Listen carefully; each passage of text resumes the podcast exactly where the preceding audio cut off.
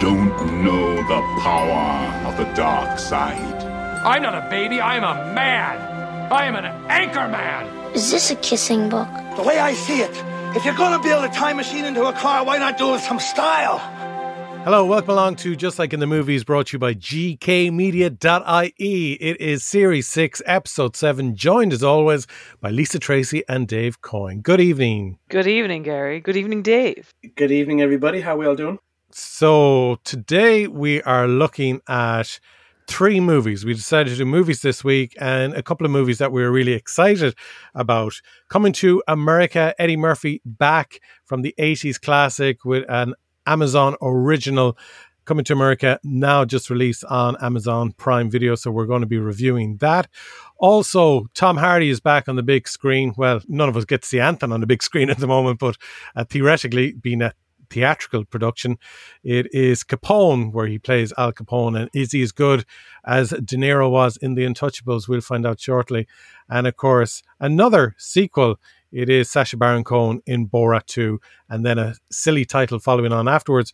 But for now, we'll just call it Borat 2. But first of all, before we kick off, let's get the reactions. Dave Coyne, Harry and Meghan talking to Oprah. um, uh, well, I've heard mixed reports. I mean, in the interview, uh, they said at the beginning, you're not getting paid to do this. But I've heard in the grapevine that they're getting, they got $6 million. I heard they I got mean- 80 million. Right. Well, I don't know about 80 million. Come on, nobody's going to pay 80 million for an interview. But 6 million sounds about right. 6 million for an afternoon of talking crap. Uh, and when I don't mean talking crap, but I mean talking. Just, you know, it's not like it's a scripted thing. But look at. Or I is think- it? Yeah. Well, Bum, here's bum. the.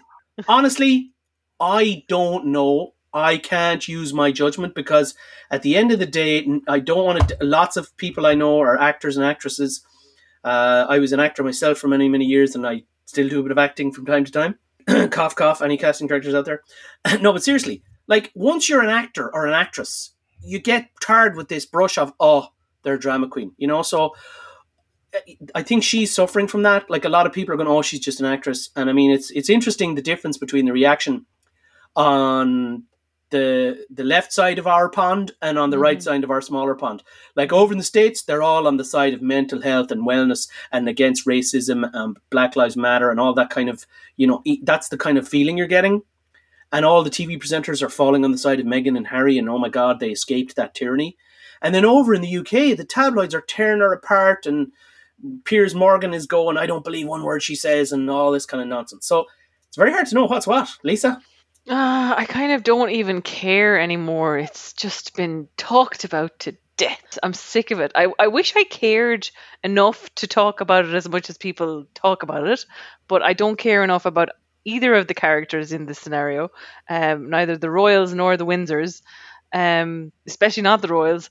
But I, I just don't care about them. I'm like, we shouldn't be still talking about these people and the monarchy. There's, it, there's a global pandemic going on. There's more important things to talk about. Well, I there certainly is, And that's our three movies that we are going to be reviewing today. Exactly. Again, just to uh, forewarn listeners, I do have the results already that Lisa and Dave gave for each of the movies that they watched during the week. They don't know either score, but I have them here. And uh, very, very, very, very, very, very interesting score, shall we say. There's one movie where you gave the same score. Oh, So really? there's definitely agreement there.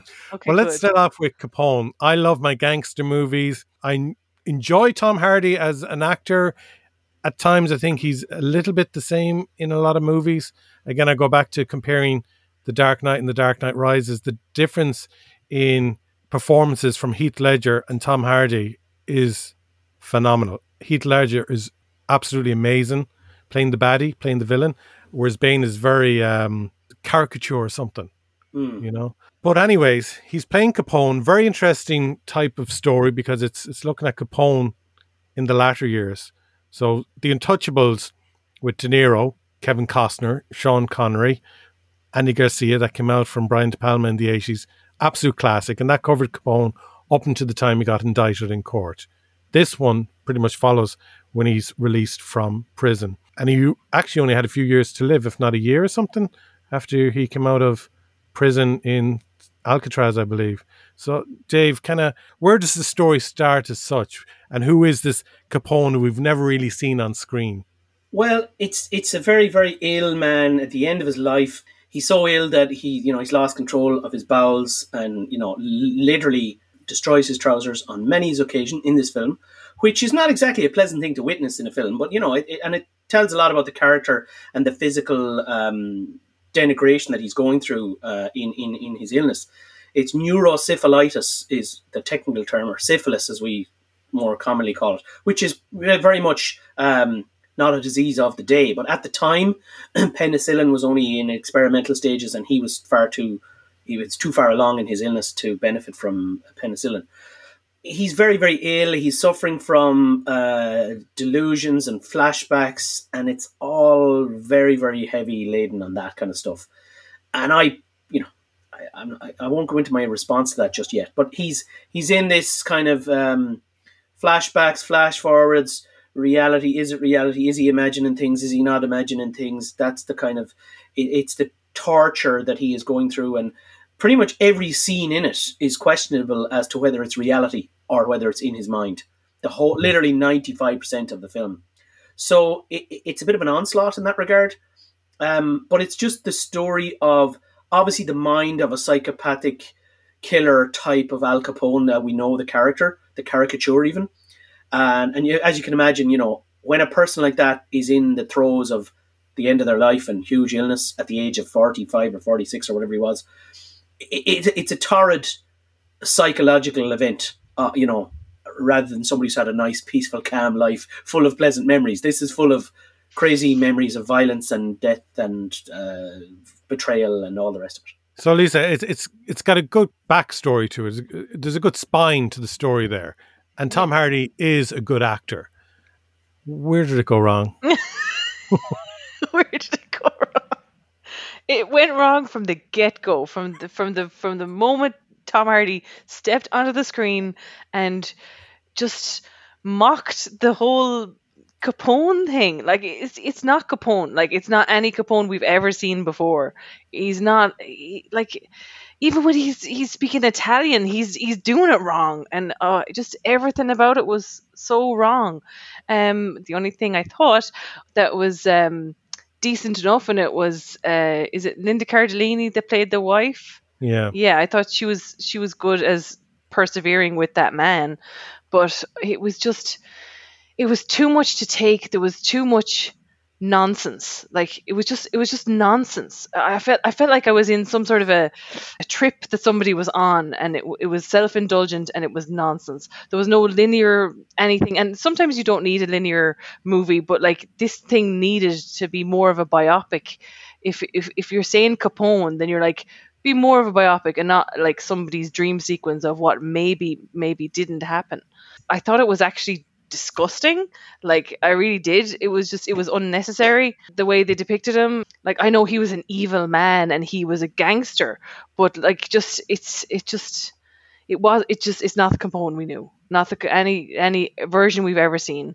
I just I think it was absolutely awful. Tom Hardy is up for Razzies apparently, so mm. I'm like the first time I'm like not the first time I'm agreeing with the Razzies, but I'm up there supporting the Razzies, going yes he deserves definitely best actor Razzie for that. That was awful. Hated it. Like you mentioned, self indulgent. I think Dave, with someone who's had an acting background as well, it seemed to very much be Tom Hardy self indulging in himself because there's over the top, and then there's about 20 mattresses put on top of that as well. like that's yeah, the level. And a trampoline, and a trampoline at the very top of those, where he's reaching for the stars of self indulgence.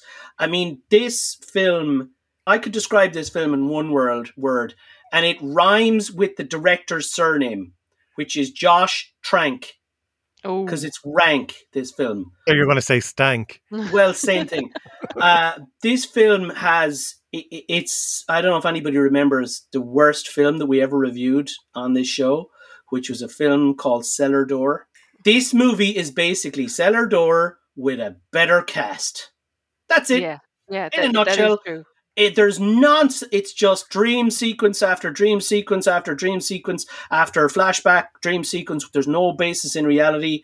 I mean, even in old movies from 60 years ago, they would have a visual cue of, you know, the melting kind of frame to show you now we're going to go to a dream sequence. Yeah. And now we're going to come back.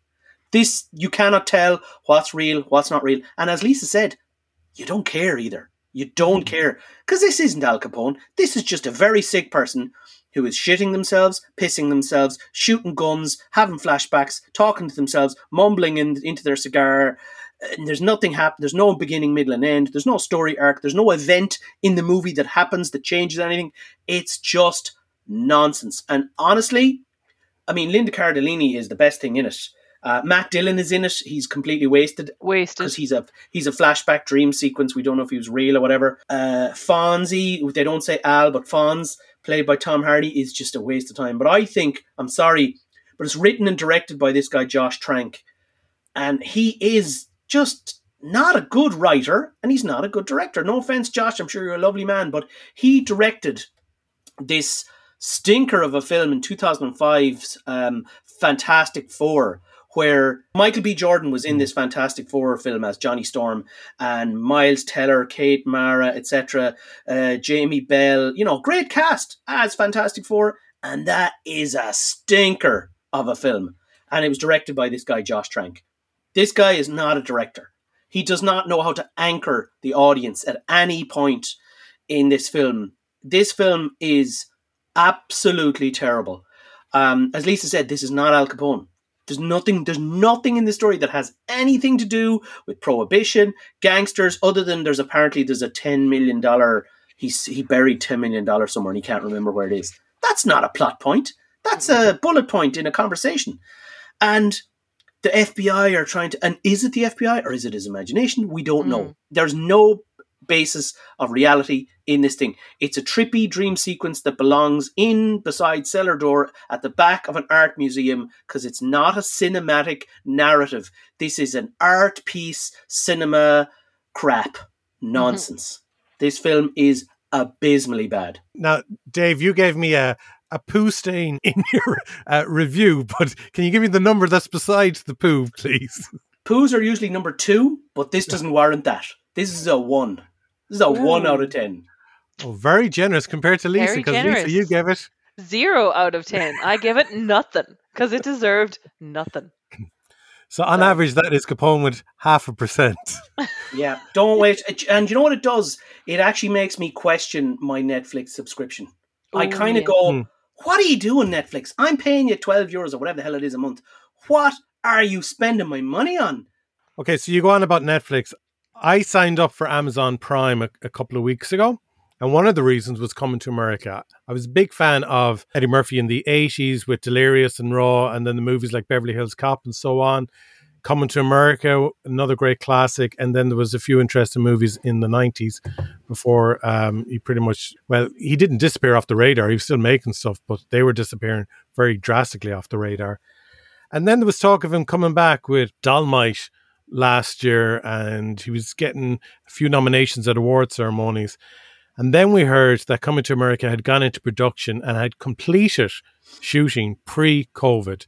Uh, so they literally had a year to tidy this movie up, get it together. There was a bombardment of advertising taking place over the last week or so for this movie. Huge excitement. This was meant to be. This was Eddie Murphy's big comeback. We were going to show the next generation why this guy is so good. Over to you, Dave Coyne. OMG. I mean, I was I was healthily skeptical of this film because the first movie is a classic. The first movie is it's a mainstay in the comedy world. There's only about maybe like the best Eddie Murphy movie for me of all time is uh, Trading Places, which is in my top 10 of all time, all movies. It's a classic. And if somebody even mentions the concept of remaking or re- I will come through the internet with a baseball bat and smack them in the head because it's a classic. And they'd say, I said, okay, they're going to do coming to America. They're going to have the trendy, you know, not coming to America too, but coming to America. I was like, okay. And then, like you said, I saw it all advertised to Amazon Prime are using this, and uh, I thought, okay, yeah. And I sat down and I watched it. Took me three days to watch this film. Three days. Yeah. I sat there. I paused it after four, after thirty minutes, and I kind of went, whoo, oh my goodness. And I had to go for a walk. I had to go and sleep it off. I had to go to work. I had to have an, my dinner, and I kind of had to psych myself. Okay, I'm going to finish this film. And then another 20 minutes passed, and I thought, oh God, I need another walk. I mean, My wife said to me last night, "You must really love this movie. This must this is your third time watching it." I said, "No, I'm just trying to get through it." But I, it's yeah, it was like wading through a swamp with after Al Capone put concrete shoes on me. I'm up to my waist in slimy Eddie Murphy, uh, and it was just, oh my god, who let the script out? Who let the PC brigade all over the script? Because you can't take a classic film that is politically incorrect by modern mm-hmm. standards and then apply the political correctness to it. You can't take a classic Jaguar from 1940 and put airbags and sensors on it because it will be terrible. You know, you can't take something from the past and apply modern rules to it. But This the film- opening ten minutes of this movie, you you know well that they were saying, "Oh, the audience is going to be really excited now because we've this character from the original movie," and then suddenly someone else comes into the frame and it's, "Oh wow, they'll be amazed now because it's th- this character from the original movie."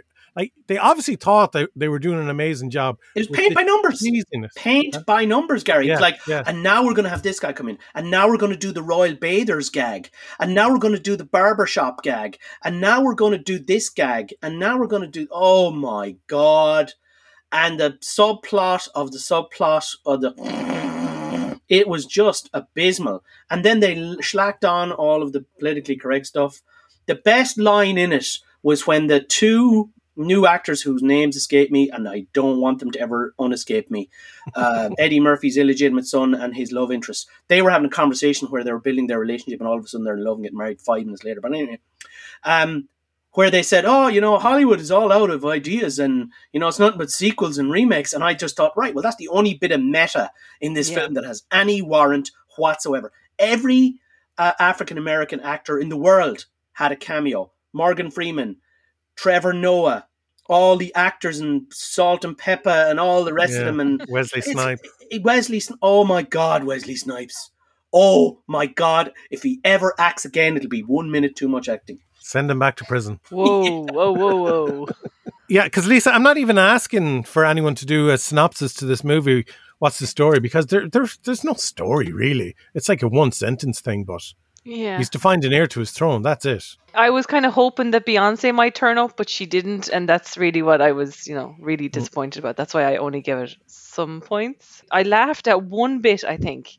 I think probably Wesley Snipes. I was like, I gave him one laugh, I think, but that was it for a whole entire movie. That's a comedy movie. I didn't laugh out loud once. Like if anyone watched this movie Mm. for the first time, they would never go and watch the original if they hadn't seen it before. No, Like God, he's just killed the franchise. yeah. If it even Oh, should never have been a the franchise. buried the franchise, blew up the planet that you buried it on, and then spread those ashes on a distant galaxy. Mm. I mean, I genuinely don't think I will ever watch anything new that has the words Eddie Murphy in it ever again Mm. after that performance. I mean, I, I, I'm lost for words.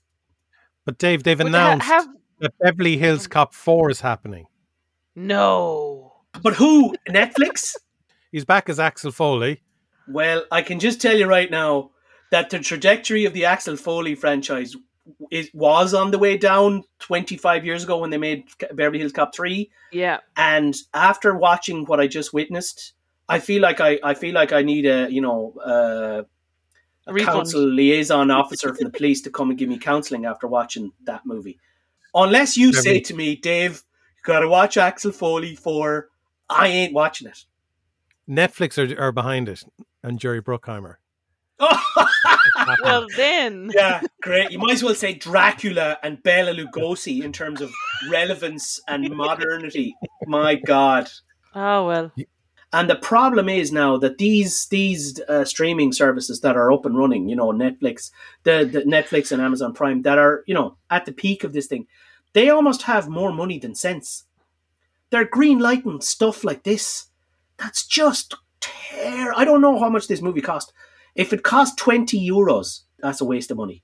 Lisa, out of 10 for coming to America. I thought I was very generous because I generous, Lisa. enjoyed the dancing. Okay, I thought the dancing was good, so I give it a five out of ten. Which I think is really high. I know it's really high, but I, I just I liked the dancing and then the costumes and you know the the the, the bit in Africa. You mean the really bad CGI in Africa? Oh my god! This did you see the CGI? In I the, was talking about the house. the 1980s thing when they went to the house. Like that was like a PlayStation game. It was terrible. Like there's people on the internet using TikTok that can do better deepfakes than that. They spent Yeah. six euros on the deep fake. In fairness, Dave, you're giving off to Lisa for a high score. You give it a high score as well. I gave it two. Yeah. Oh, And the only reason I gave it two is because I gave the previous film one. like, if Capone had been any good, this would have got a one. But I just felt like I don't want to be the guy who gives out two ones in in a, in a, in one episode. This film has zero merit, and the only reason it got two instead of one is because at least it had a, a narrative structure. Admittedly, a terribly bad, cheesy, crap in the early 90s narrative structure that they applied to a 2021 film, but a narrative structure. And um, as Lisa said, the costumers went a bit mad, had a bit of fun. The choreographers had a bit of fun. Everybody got their quote unquote joke. Even the the princess, uh, whatever movies you like. And Mhm. you have freed my sister from her curse of apparently she's been standing on one foot and barking for the last 30 years. Absolute, just who writes this stuff down and goes, yeah, we got a movie here, man. I gave it a two, and that was generous as far as I'm concerned. Yeah, absolutely atrocious movie. And uh, when I joined up Amazon Prime there a couple of weeks ago, I was like, "Oh wow, look, they got 1917, they got the Green Book, they've Parasite, and, and they've they've Borat." Uh, so I said, "Yeah, I I need a bit of comedy in my life. You know, there's a pandemic going on. We're restricted in Ireland at the moment, which has been the way since St. Stephen's Day or something to uh, travel restrictions of five kilometers from your house, uh, which is very uh, mentally challenging, shall we say. So Borat 2, I said, okay, I know it came out before Christmas. I think it came out around Halloween last year. But uh, yeah, it's on Amazon Prime. Let's watch it. The first one uh, I enjoyed. I love The Dictator. Um, so why not put a smile on my face? Dave, tell us about Sacha Baron Cohen's latest flick, Borat 2.